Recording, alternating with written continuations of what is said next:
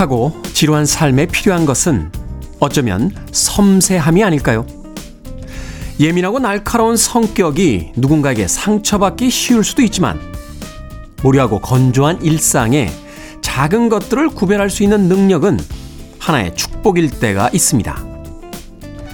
배고플 때 때우는 한 끼의 식사가 아니라 맛있는 음식을 찾아다니는 부지런함. 따뜻하고 추운 느낌이 아닌 매 순간 바뀌는 계절을 눈치채는 감각 같은 것들이 우리의 삶을 더 풍요롭게 만들어 주니까요. 컴퓨터의 폰트, 새로 사는 양말의 색깔, 자주 가는 카페에서 고르는 음료의 종류. 조금은 더 섬세하게 하루를 선택해 보죠. 삶의 모습이 완전히 달라질지도 모릅니다. 10월 8일 일요일 김태현의 프리웨이 시작합니다.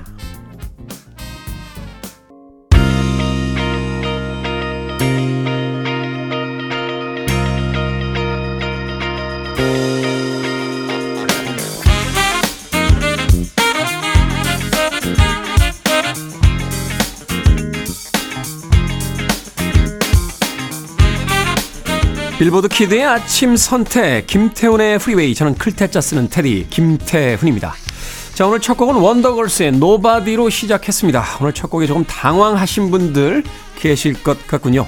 자 일요일 일부 음악만 있는 일요일로 꾸며드리죠. 좋은 음악들 두 곡 세 곡 이어서 들려드리는 시간입니다. 자 오늘은 10월 8일 일요일이고요. 내일은 바로 10월 9일 한글날입니다. 내일 한글날을 기념해서 오늘은 특별히 빌보드 차트를 빛낸 K-팝 음악으로 꾸며드립니다. 오늘 첫 곡으로 들려드린 원더걸스의 Nobody 2009년이었죠. 빌보드 핫백 차트 76위까지 올랐던 최초의 케이팝 히트곡이었습니다. 자, 오늘 1부에 어떤 케이팝 히트곡들이 빌보드 차트의 상위권에 랭크됐던 어떤 히트곡들이 있는지 한번 찬찬히 즐겨보시길 바라겠습니다. 음악 중엔요, 우리나라 말 가사가 수록되어 있는 음악들도 있고요. 또 영어로만 꾸며진 음악들도 있습니다. 그럼에도 불구하고 이제 케이팝이 전 세계의 대중음악이 되는데 일조를 했던 그 놀라운 히트곡들. 자, 한글날을 하루 앞둔 오늘 약간의 국뽕이 차오르는 기분으로 어, 감상해 보시는 것도 나쁘지 않을 것 같습니다. 자, 2부는요, 재즈피플 김광현 편장님 모시고 선데이 재즈모닝으로 꾸며드립니다. 2부의 재즈 음악도 기대해 주시길 바랍니다. 청취자들의 참여 기다립니다. 문자번호 샵 1061, 짧은 문자 50원, 긴 문자 100원. 콩으로는 무료입니다. 여러분은 지금 KBS 2라디오 김태훈의 프리웨이 함께하고 계십니다.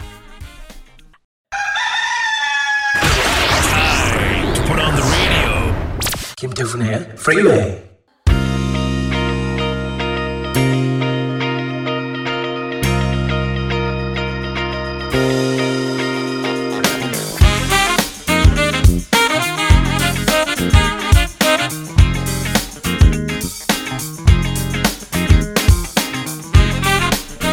음악만 있는 일요일 세 곡의 노래 이어서 듣고 왔습니다.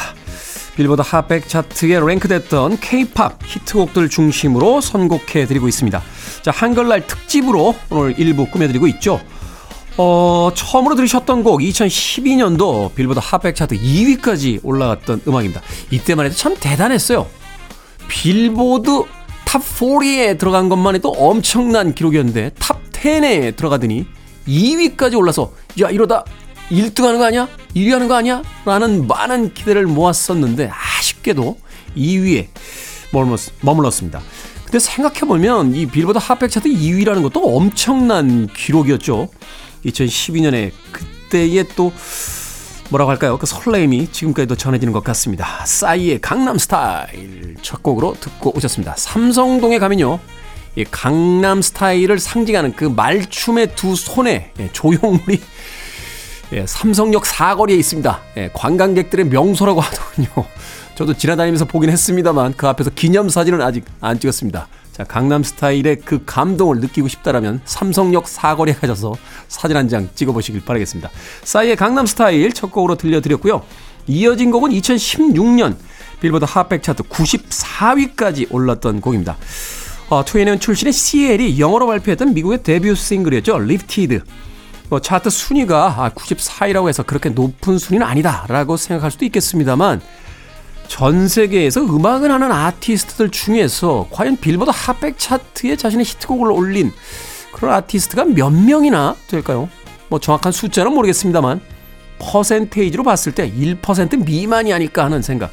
1%가 뭐예요? 0.1%도 아마 안 될 듯한 그런 생각이 듭니다. 자, 2016년 94위 올렸던 CL의 Lifted 두 번째 음악으로 들려드렸고요. 그리고 마지막으로 이어진 세 번째 곡은 2019년 비교적 최근의 히트곡이죠. 빌보드 핫백 차트 41위까지 올랐던 어, 블랙핑크의 Kill This Love였습니다. 자, 이 음악이 이 곡이 수록되어 있던 EP는 빌보드 핫 아, 핫이 아니죠. 빌보드 200, 200라고 하죠. 앨범 차트라고 흔히 우리가 우리가 이야기하는 그 200에 24위까지 올라서 또 굉장한 아, 히트를 기록하기도 했었습니다. 그 블랙핑크의 멤버들은 최근에 음악 활동도 굉장히 많이 하고 있습니다만 월드 투어를 진행을 했었죠. 어, 그 투어뿐만이 아니라 최근에는 그 럭셔리 브랜드의 그 ambassador로 또 선정이 돼서 전 세계 어디 가든지 가장 핫한 그 거리에 예, 광고판에 등장을 하고 있습니다. 이제는 조금 비현실적으로까지 느껴질 만큼 이 케이팝 스타들이 전 세계 이곳저곳에서 어, 활약들을 하고 있는 것 같아요. 불과 20여 년 전만 해도 과연 이런 시대가 올 것인가 이런 생각. 아마도 20여 년 전에 이런 이야기를 누군가 예언처럼 했다라면 야 그게 말이 돼? 라고 이야기하지 않았을까 하는 생각이 듭니다. 싸이의 강남 스타일, CL의 Lifted 그리고 블랙핑크의 Kill This Love까지 세 곡의 음악 이어서 듣고 왔습니다. 자, 한글날을 기념해서 특집으로 꾸며드린 어, 오늘 김태훈의 Freeway 일요일 1부 빌보드 핫백 차트에 올랐던 K-팝 히트곡들 중심으로 선곡해드리고 있습니다. 다음으로 이어질 세 곡은요. 2019년도 핫백 차트 32위까지 올랐어요. 어, 이 곡은 아마 좀 이례적으로 느끼시는 분들 계실 것 같아요. 핑크퐁의 예, Baby Shark입니다. 예, 아기 상어예요. 아기 상어. 아이들 중에서는 전 세계에서 이 음악 모르는 아이들이 없더라고 하더군요. 자, 동요로 핫백 차트에 올랐던 이례적인 곡인데 과연 어떤 곡인지 그런 곡이 있었어? 라고 생각하시는 어른들 계실 것 같아요. 아이들 키우지 않는 어른들은 잘 모르실 수도 있는데 한번 들어보시길 바라겠습니다. 핑크퐁의 Baby Shark 그리고 2020년 한국 아티스트로는 최초로 빌보드 싱글 차트 1위에 올라서 3주간이나 1위를 기록했던 BTS의 Dynamite 그리고 2021년 한국 여성 솔로로 최고 순위 올랐죠? 빌보드 핫백 차트 70위까지 올랐던 로제의 On The Ground까지 세 곡의 음악 이어서 들려드립니다.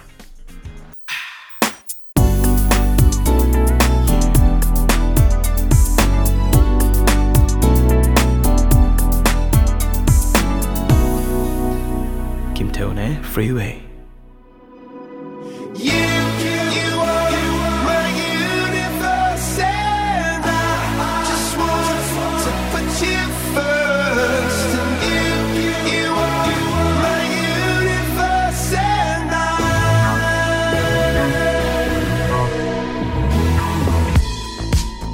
빌보드 키드의 아침 선택 KBS 2라디오 김태훈의 프리웨이 함께하고 계십니다.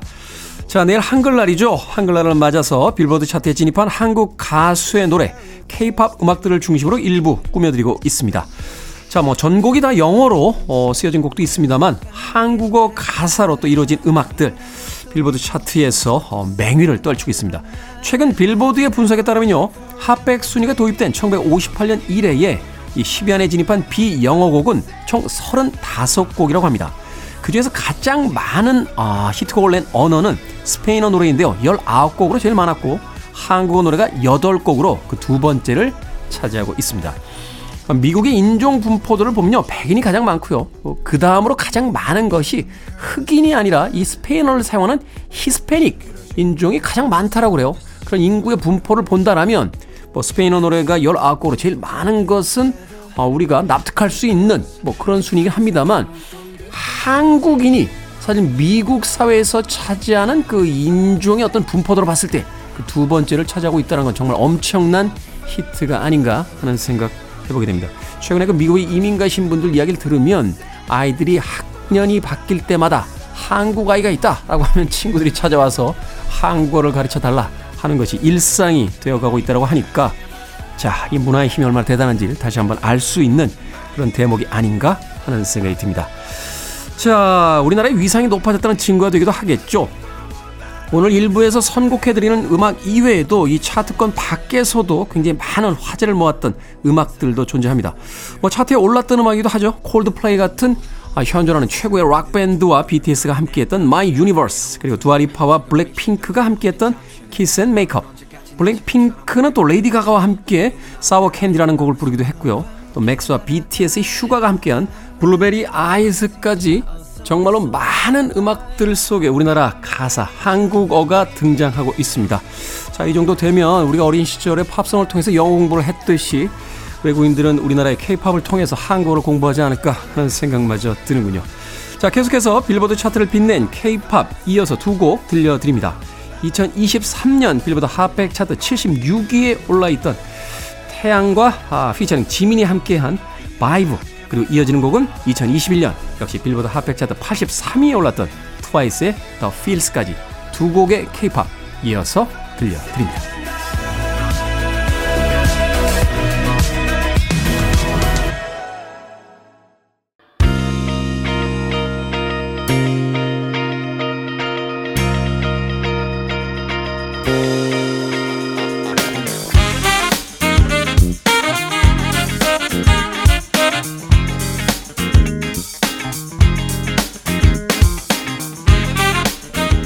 빌보드 Kid의 아침 선택 KBS 2라디오 김태훈의 Freeway 음악만 있는 일요일 일요일에 일부 순서 함께 하고 있습니다. 자, 한글날을 하루 앞둔 오늘 일요일 한글날 특집으로 어, 빌보드 핫백 차트에 올랐던 K-팝 히트곡들 중심으로 선곡해서 들려드리고 있습니다.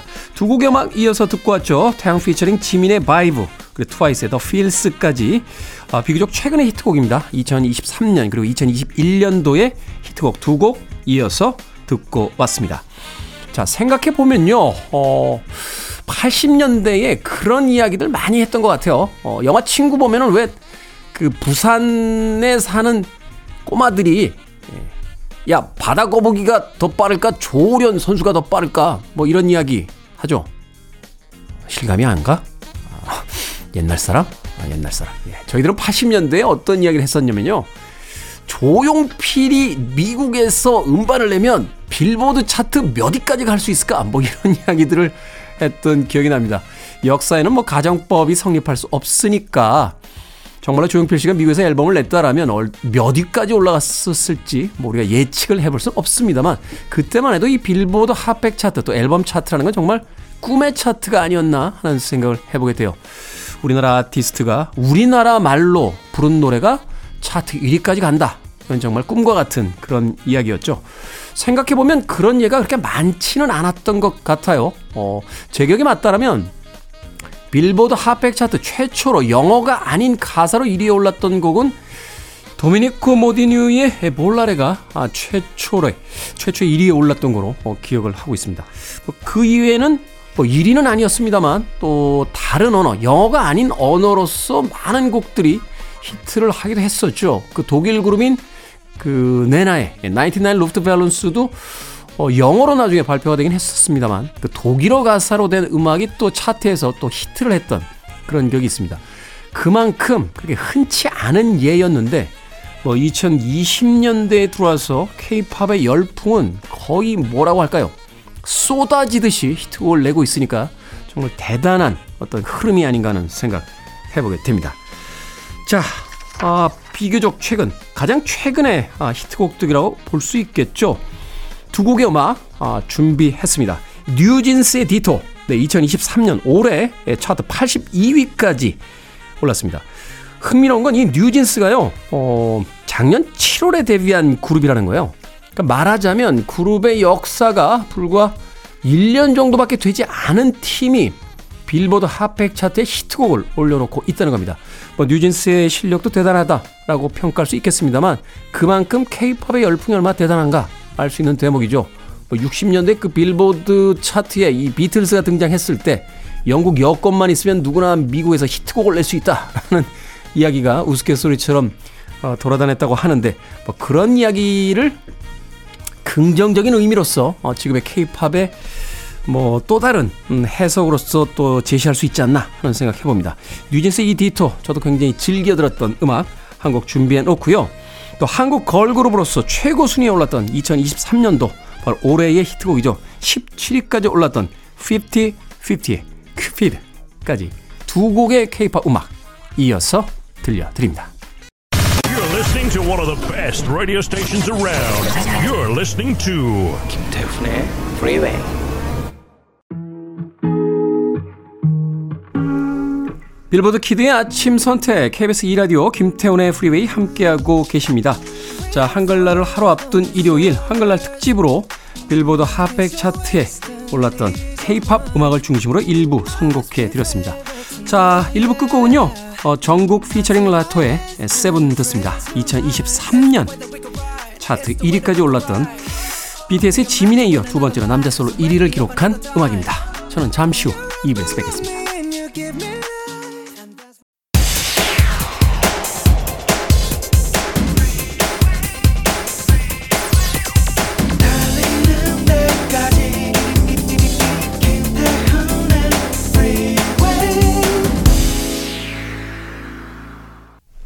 (10월 8일) 일요일 김태훈의 Freeway 2부 시작했습니다.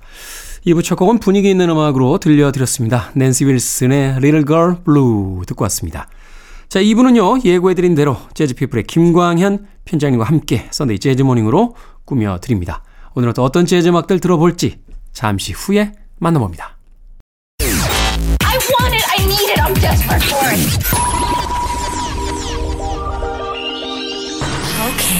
Do it. 김태훈의 Freeway.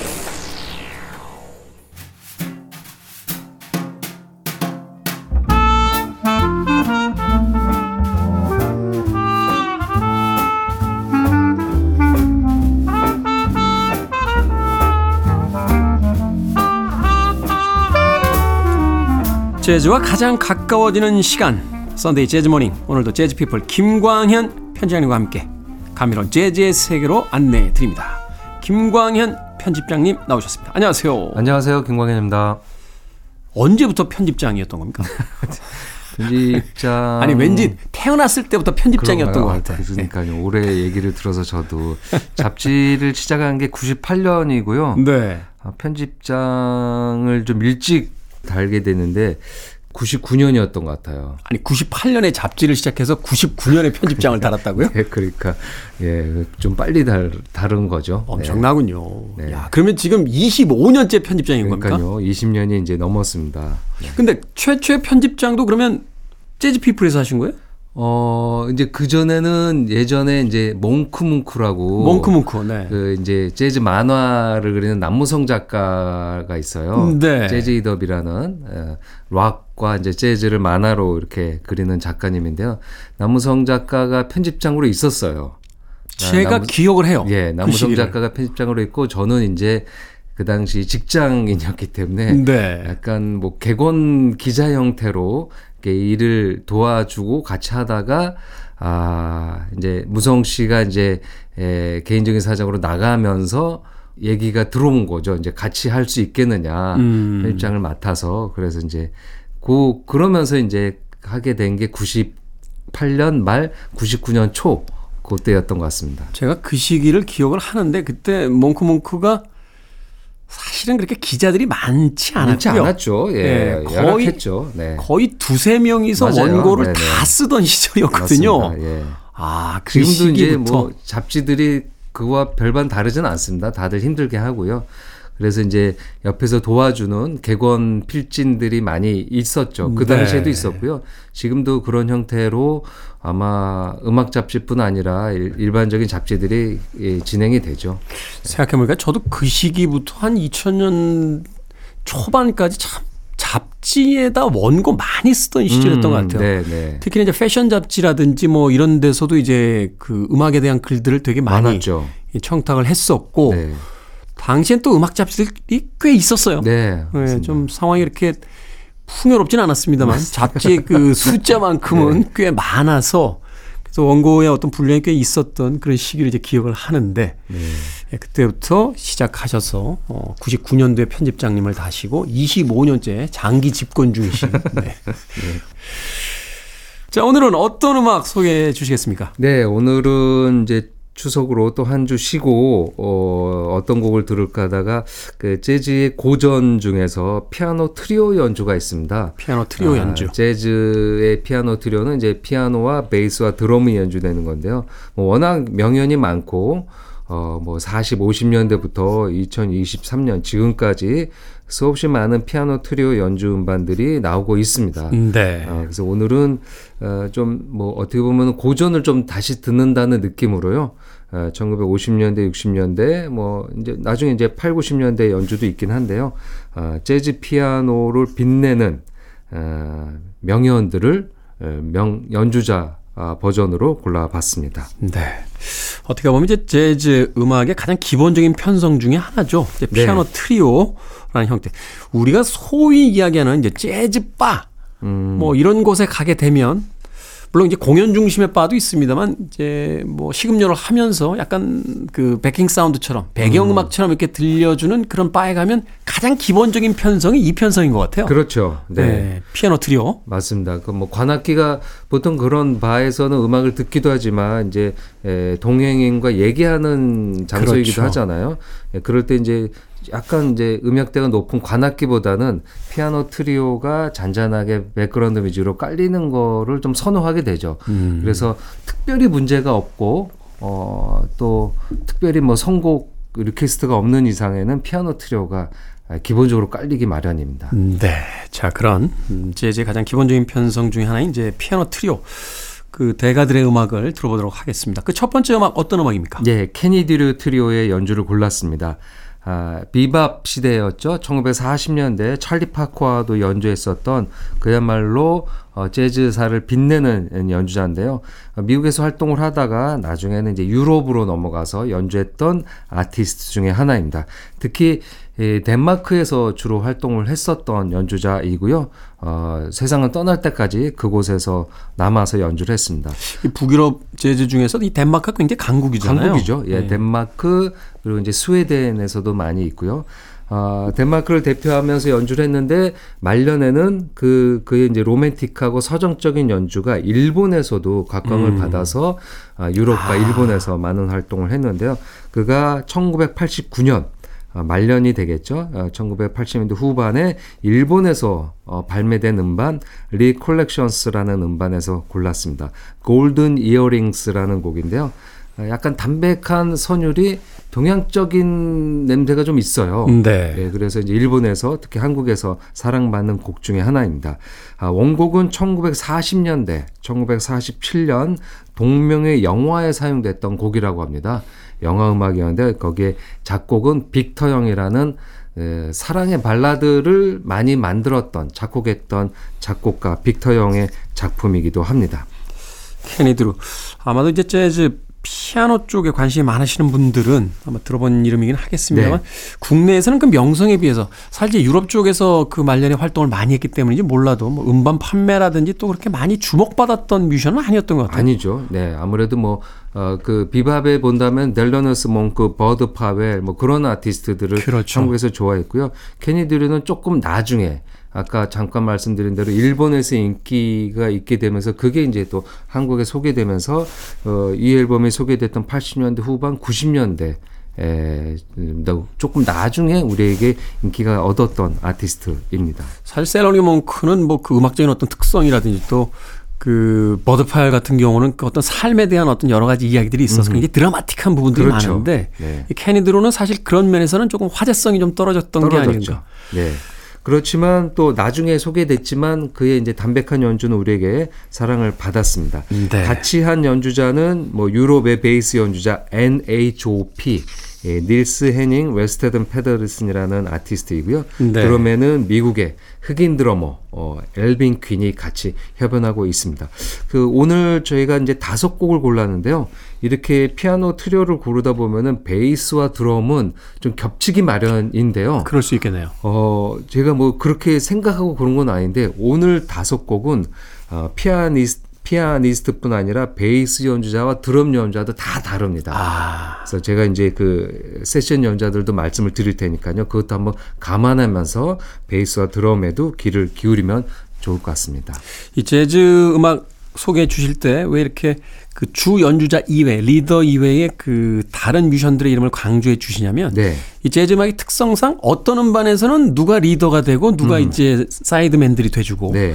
또 다른 음반에 가면은 그 sideman이 또 리더가 되고 그렇죠. 또 이렇게 다른 리더였던 사람이 sideman이 돼주기 음. 때문에 그런 상관관계를 생각하시면서 이 sideman에 대한 그 이름을 좀 주의 깊게 들어보시면 아마도 음악 감상에 많은 도움이 될 것 같습니다. 네. 자, 케니 드류 트리오의 Golden Earrings 듣습니다. 케니 드류 트리오의 Golden Earrings 듣고 왔습니다. 자, 7분짜리 음악이었는데 네. 지루할 틈이 없이 이 재즈의 가장 큰 매력 중에 하나가 이런 건 것 같아요. 그 중심 멜로디를 계속 음. 반복하는데 네네. 반복할 때마다 변주되잖아요. 음, 네. 그래서 사실은 우리가 같은 그 멜로디를 7분에 걸쳐서 노래를 계속 한다라고 하면 이게 굉장히 지루하게 느껴질 수 네. 있겠습니다.만 어, 반복될 때마다 악 기의 어떤 연주 방식이 달라지고 또 네. 앞으로 나오는 메인 악기가 달라지고 하면서 그 그렇죠. 계속 변주되는 이 이제 변화를 즐기는 게 바로 또 재즈의 가장 큰 즐거움이죠. 그렇죠. 네. 뭐 피아니스트가 리더니까 주로 이제 피아니스트의 변주가 있겠지만 말씀하신 대로 베이스와 드럼 연주자들도 어, 순서를 바꿔서 앞으로 나올 때 또 솔로를 하게 되고요. 뭐 같이 반주해 주는 형식이라든지 템포라든지 뭐 어, 이제 재즈에서는 언어라고 하거든요. 그렇게 이제 변주되는 것을 네. 이제 우리가 누구랑 대화할 때도 계속 똑같은 말만 하는 건 아니잖아요. 하나의 그렇죠. 주제를 가지고 그러니까 그와 똑같이 하나의 곡을 가지고 서로 어, 억양도 바꿔가면서 템포도 바꿔가면서 연주가 되니까요. 뭐 7분, 뭐 그보다 더 긴 뭐 10분 이상 되는 곡들도 재밌게 감상할 수 있습니다. 네, 바로 그런 어떤 변주 부분을 좀 신경을 쓰시면서 계속 반복되는 멜로디를 들어보시면 긴 재즈 음악도 어, 감상하시기에 예, 즐겁지 않을까 하는 또 생각이 듭니다. 자, 피아노 트리오의 음악들 들어보고 있습니다. 다음으로 이제 두 곡의 음악 이어서 들어볼 텐데 어떤 아티스트들의 어, 음악입니까? 네. 피아노 트리오 할 때 빠질 수 없는 오스카 피터슨의 연주를 골랐습니다. 네. 오스카 피터슨 트리오가 1963년에 발표한 Night Train이라는 음반인데요. 어, 그 음반의 타이틀곡을 골랐습니다. 아, 이 당시 60년대 초반은 뭐 그의 전성 시대였죠. 어, 뭐 기량이나 뭐 여러 가지 것들이 완숙에 올랐을 때가 됩니다. 아, 이 Night Train 음반과 함께 비슷한 시기에 나왔던 We Get Requests라는 어, 음반이 있습니다. 다 버브에서 나온 음반인데요. 이 음반들이 지금도 이제 피아노 트리오를 할 때마다 언제나 1순위로 추천되는 음반이 되겠습니다. 같이 연주한 아티스트는 베이스의 레이 브라운, 뭐 오스카 피터슨의 어, 오른팔 정도가 네. 되겠죠. 어, 이제 왼팔에 해당되는 드러머는 에드 틱펜이 되겠습니다. 에드 틱펜은 좀 서운하겠네요. 네. 어, 왼팔이라고 해서. 오스카 피터슨 왼손잡이는 아니죠. 왼손잡이는 아닌데요. 뭐 언제나 이 피아니스트는 양손이 다 중요하니까요. 아, 그렇죠. 네, 레이 브라운과 에드 틱펜이 베이스와 드럼을 연주하는데요. 이 당시 뭐 거의 레귤러 멤버로 오랜 활동을 같이 했습니다. 아, 자신의 장기인 아주 속주죠. 아주 technical한 속도가 빠른 속주를 잘 보여주는 아티스트인데요. 이 곡에서만큼은 약간 속도를 늦추고 중간 템포로 여유 있게 에, 스윙을 어, 하고 있습니다. 뭐 사람마다 취향이 좀 다르긴 합니다만 어, 저는 그 오디오 테스트 할 때 꼭 이 오스카 패터슨 트리오 네. 음반 가져가서 이렇게 들어보던 그런 기억이 있습니다. 네. 사람마다 이 좋아하는 음악을 이렇게 틀어서 그 음악이 가장 명료하게 들리는 그 오디오를 이렇게 선택하게 되는 경우들이 있잖아요. 네. 편집장님은 어떤 음반을 어, 테스트용 앨범으로 쓰십니까? 예, 지금 이제 앞서서 들었던 케니드리 연주도 좋아하고요. 이제 80년대 그리고 세상 떠나기 전 90년대 연주들 일본에서 녹음된 것들을 좋아하고요. 아무래도 이제 뭐 재즈만 듣진 않으니까 이제 팝, 락 음반들을 듣게 되는데요.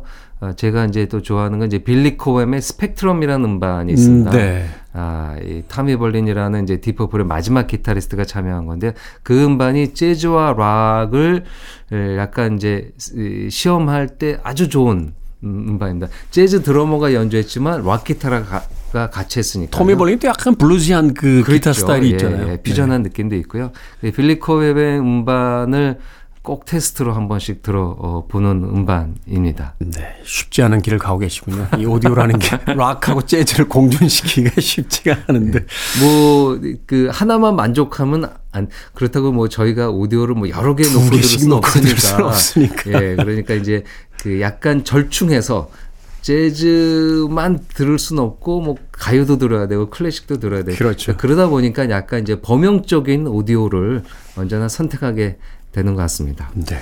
그 음악 평론하는 그 김갑수 선생님이시잖아요. 그이 작업실에 가면 앰프 막 여러 개 스피커 여러 개 놓고 그렇죠. 그러시죠. 네. 클래식 들을 때 재즈 들을 때 이 연결이 바뀌어요. 음, 꼭 네. 막 이러시는데 한편으로는 부럽기도 하면서 네. 야 음악 한 곡 듣는데 참 고생이 많다 네. 하는 생각을 하게 될 때가 있는데 맞습니다. 그러면 이제 뒤에 오디오 뒤에 가서 에, 줄도 바꿔 껴야 되고, 바꿔야 되고, 뭐 네. 스위치에서 앰프도 조, 조합을 좀 달리해야 되고 굉장히 이제 까다로운 길이 좀 어려운 길입니다. 네. 일단은 돈이 많아야 돼요. 네. 오스카 피터슨 트리오의 Night Train 한 곡 선곡해 주셨고요. 이어질 곡 어떤 곡입니까? 예, 타미 플래니건의 연주입니다. 아, 타미 플래니건은 엘라 피제랄드의 파트너로 오랜 활동을 했죠. 네. 어, 재즈 보컬의 여왕이죠. 엘라 피제랄드가 아주 편안하게 노래할 수 있는 어, 뒤에는 언제나 이 타미 플래니건이 피아노 의자에 앉아 있었습니다. 엘라 피제랄드와 함께 이제 존 콜트레인, 약간 이제 좀 대비되는 아티스트이지만 그러네요. 엘라의 보컬과 그리고 존 콜트레인의 테너 색소폰에서도 언제나 타미 플래니건이 연주를 했었습니다. 1930년생이고요. 2001년까지 생존하면서 오랜 활동을 보여주었습니다. 아, 우리가 이제 재즈에서 재즈 피아노에서 시인 하면은 이제 빌 에반스를 간혹 얘기하는데요. 그렇죠. 공식적인 재즈 피아노의 시인은 토미 플래니건에 붙습니다. 아. 예, 뭐 그의 앨범과 뭐 그의 여러 가지 애칭으로 어 재즈 피아노의 시인이라는 애칭이 이, 이 토미 플래니건에 붙는데요. 완숙한 플레이가 아주 돋보이는 연주자가 되겠습니다. 네. 그가 1977년에 발표한 음반에서 하나 골랐는데요. 아, 선곡은 1945년 찰리 파커가 만든 비밥의 대표곡 어, Confirmation을 골랐습니다. 아, 베이스에는 조지 무라즈, 어, 드럼에는 엘빈 존스가 함께 협연하고 있습니다. 자, 그 유명한 엘빈 존스의 드럼을 이제 들어볼 수 있겠군요. 자, 재즈 피아노의 시인은 토미 플래니건. 앞으로 이제 빌 에반스는 아, 재즈 피아노의 쇼팽. 네, 이렇게 불러주시면 네. 헷갈리지 않을 것 같습니다. 자, 오스카 피터슨 트리오의 Night Train 그리고 토미 플래니건 트리오의 Confirmation까지 두 곡의 음악 이어서 들려드립니다.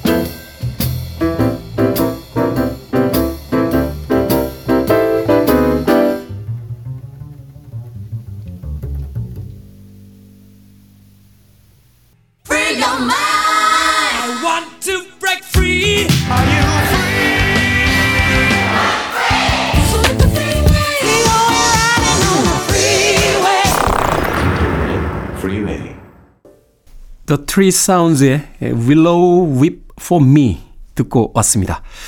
자, KBS 2라디오 김태훈의 프리웨이, 재즈피플 김광현 편집장님과 함께하는 Sunday Jazz Morning. 오늘은 피아노 트리오가 연주한 재즈의 명곡들 들어보고 있습니다. 자, 오스카 피터슨 트리오, 그리고 토미 플래니건 트리오에 이어진 Three Sound. 조금 낯선 어, 음, 그런 네. 팀명인데요. 소개를 좀 해주시죠. 뭐 팀명에 딱 트리오라는 것을 밝힌 예, 재미난 팀명을 어, 이름을 갖고 있죠. 네. The Three Sound인데요. 아, 피아니스트 진 해리스, 베이스 연주자 앤드류 심킨스, 그리고 드러머 빌 다우디 이렇게 세 명으로 구성된 예, 재즈 레이블 블루노트에서 활동한 트리오가 되겠습니다. 네. 다른 레이블에서 활동하지 않고요. 50년대, 60년대 블루노트에서 약간 블루노트 하우스 피아노 트리오 라고 될, 될 정도로 다른 연주하고도 많이 했고 본인들의 트리오도 어, 냈습니다. 독특하네요. 이- 이 재즈 뮤지션들은 사실 그 여러 레이블들이 이렇게 옮겨 다니면서 음반들을 내는 게 일반적인데. 네. 네. 음, 블루노트에서만 활동을 했는데요. 그 다른 연주자 뭐 속주를 연주하거나 아니면 빌 에반스처럼 서정적으로 연주하거나 그런 스타일도 보여줬지만 이 트리오는 딱 bluesy한 연주에 특화되어 있는 음, 팀이 되겠습니다. 네. 아, 곡도 그랬고요, 선곡도 그랬고 연주자도 그래, 이 연주 스타일도 그랬는데요. 어, 그런 연주 스타일은 바로 이 피아니스트 진 해리스의 에, 특성이기 때문이기도 합니다. 아, Three Sound에서 진 해리스가 그렇게 연주를 했고요. 물론 이 팀이 오래가지 못하고 해산되고 나서는 진 해리스가 또 이 Three Sound의 특징을 살려서 본인의 이름으로 진 해리스 트리오로 연주를 했고요. 어, 말년에는 한국에도 몇 번 왔었습니다. 아, 진 해리스가 와서 어, 예- 예전에 이제 일본에서 기획된 100개 황금 손가락, 그러니까 10명의 피아니스트가 연주하는 100개 황금 손가락 아티스트로 와서 어, 공연을 하기도 했습니다. 네. 들으신 Willow Weep for Me는 1930년대, 1932년 여성 어, songwriter인데요. 앤 로넬이라는 어, 음, 작곡가가 만든 곡이 되겠습니다. 1932년도의 곡을 1958년에 연주한 버전으로 들려드렸습니다. 자, Sunday Jazz Morning 이제 오늘의 끝곡 어, 소개를 좀 해 주시죠. 예. 뭐 피아노 트리오에 빠질 수 없는 또 아티스트 뭐 다 빠질 수 없는데요. 어, 마지막으로 키스 자렛을 골랐습니다. 아마도 뭐 전 세계 재즈 팬들이 가장 사랑하는 또 한국 재즈 팬들이 가장 그렇습니다. 사랑- 아마 재즈 피아니스트 음반 중에서는 전 세계에서 가장 많이 팔린 그 음반을 가지고 있죠. 맞습니다. 어. 아, 이 쾰른 콘서트라는 피아노 독주 음반이 있는데요. 이 쾰른 콘서트가 그 재즈 피아노 독주 음반으로는 가장 많이 예, 판매된 음반으로 되어 있습니다. 네. 뭐 독주 음반뿐 아니라요. 듀오, 트리오, quartet 다양한 편성으로 연주했지만 또 국내 재즈 팬들이 가장 좋아하는 거는 바로 이 피아노 트리오일 겁니다. 1983년 아, 스탠다드 트리오라고 불려지는 트리오를 결성했는데요. 어, 그로부터 30년까지, 그러니까 2013년까지 예, 멤버를 변동하지 않고 연주를 했습니다. 오늘 어, 연주되는 아티스트가 아, 겹치는 아티스트가 없다고 했는데요. 예, 키스 자렛의 파트너는 베이스의 게리 피콕, 드럼의 잭 디조넷이 연주를 같이 했습니다. 아, 그의 스탠다드 트리오의 첫 음반이 될것 같은데요. Standard Volume 1 이라는 음반입니다. 그리고 이 키스 자렛은 뭐 다른 피아니스트도 그렇지만 아, 보통 이제 예, 누구 누구 트리오라고 이제 공식적인 예, 팀명을 밝히게 되죠. 네. 어, 앞에 냈던 케니 드류 트리오, 오스카 피터슨 트리오 그렇게 되는데요. 이 키스 자렛은 독특하게 키스 자렛 트리오란 이름보다는 에, 나머지 베이스와 연주자 이름을 병기해서 쓰는 형태로 어, 말하고 있습니다. 그만큼 이제 동등하게 그 음악적인 어떤 지분이 있다 이렇게 그렇습니다. 이야기를 하는 거죠. 네, 앨범 앞 어, 전면에도 그렇게 아티스트 이름이 세 명이 같이 적혀 있는데요. 그래서 키스 자렛, 게리 피콕, 잭 디조넷 이렇게 연, 어, 말하고 있는 게 일반적인 것 같습니다. 이게 네, 아마도 그 음반사하고 계약할 때요.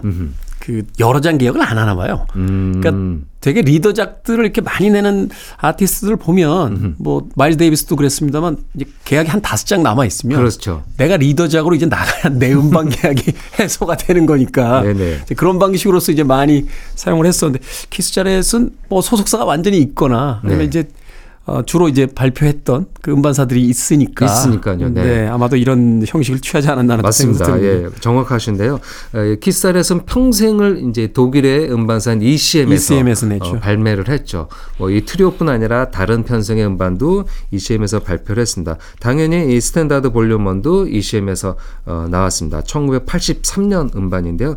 어, 보통 이제 키스 자렛의 즉흥 연주 그러니까 이제 자유로운 즉흥 연주를 어, 무제, 그러니까 앨범 곡명이 없이 연주를 하는데요. 스탠다드 연주할 때는 예, 트리오로 연주할 때는 어, 주옥과 같은 스탠다드 넘버들 넘버들을 주로 연주하고 있습니다. 아, 그 음반에 실린 에, 곡인데요. 어, 1944년 뮤지컬 영화 Higher and Higher라는 작품에 실린 곡인데요. 작곡자는 지미 맥휴라는 어, 사람이 만든 It Never Entered My Mind라는 곡입니다. 이 곡은 실은 이제 마일스 데이비스의 뮤트 트럼펫 연주로 어, 그- 유명하죠. 늦가을의 어떤 그 처량함과 네, 쓸쓸함이 맞습니다. 담겨 있잖아요. 네. 뮤트된 연주, 특히 이제 ING 시리즈라고 해서 이제 네 장을 어, 음, 네. 몰아서 낼 때 그 음반에 실린 곡인데요. 어, 마일스 데이비스 연주 못지않게 이 키스 자렛이 게리 피콕, 잭 디조넷과 함께한 연주도 명연 중에 하나입니다. 자, 마일스 데이비스의 그 뮤트 트럼펫으로 가장 유명한 음악 It Never Entered My Mind를 과연 키스 자렛은 어떻게 건반으로 해석해 내는지 키스 자렛, 게리 피콕 그리고 잭 디조넷의 연주는 오늘 끝곡으로 준비해 놓도록 하겠습니다. 자, Sunday Jazz Morning 재즈 피플 김광현 편집장님과 함께했습니다. 고맙습니다. 감사합니다.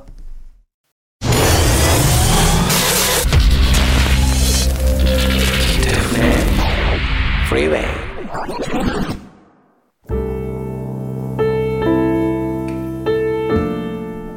KBS 2라디오 김태훈의 Freeway 오늘 방송 여기까지입니다. 오늘 끝곡은 Sunday Jazz Morning 재즈 피플 김광현 편집장님께서 소개해 주신 키스 자렛, 게리 피콕, 잭 디조넷의 피아노 트리오 연주로 듣는 It Never Entered My Mind입니다. 편안한 하루 되십시오. 전 내일 아침 7시에 돌아오겠습니다. 고맙습니다.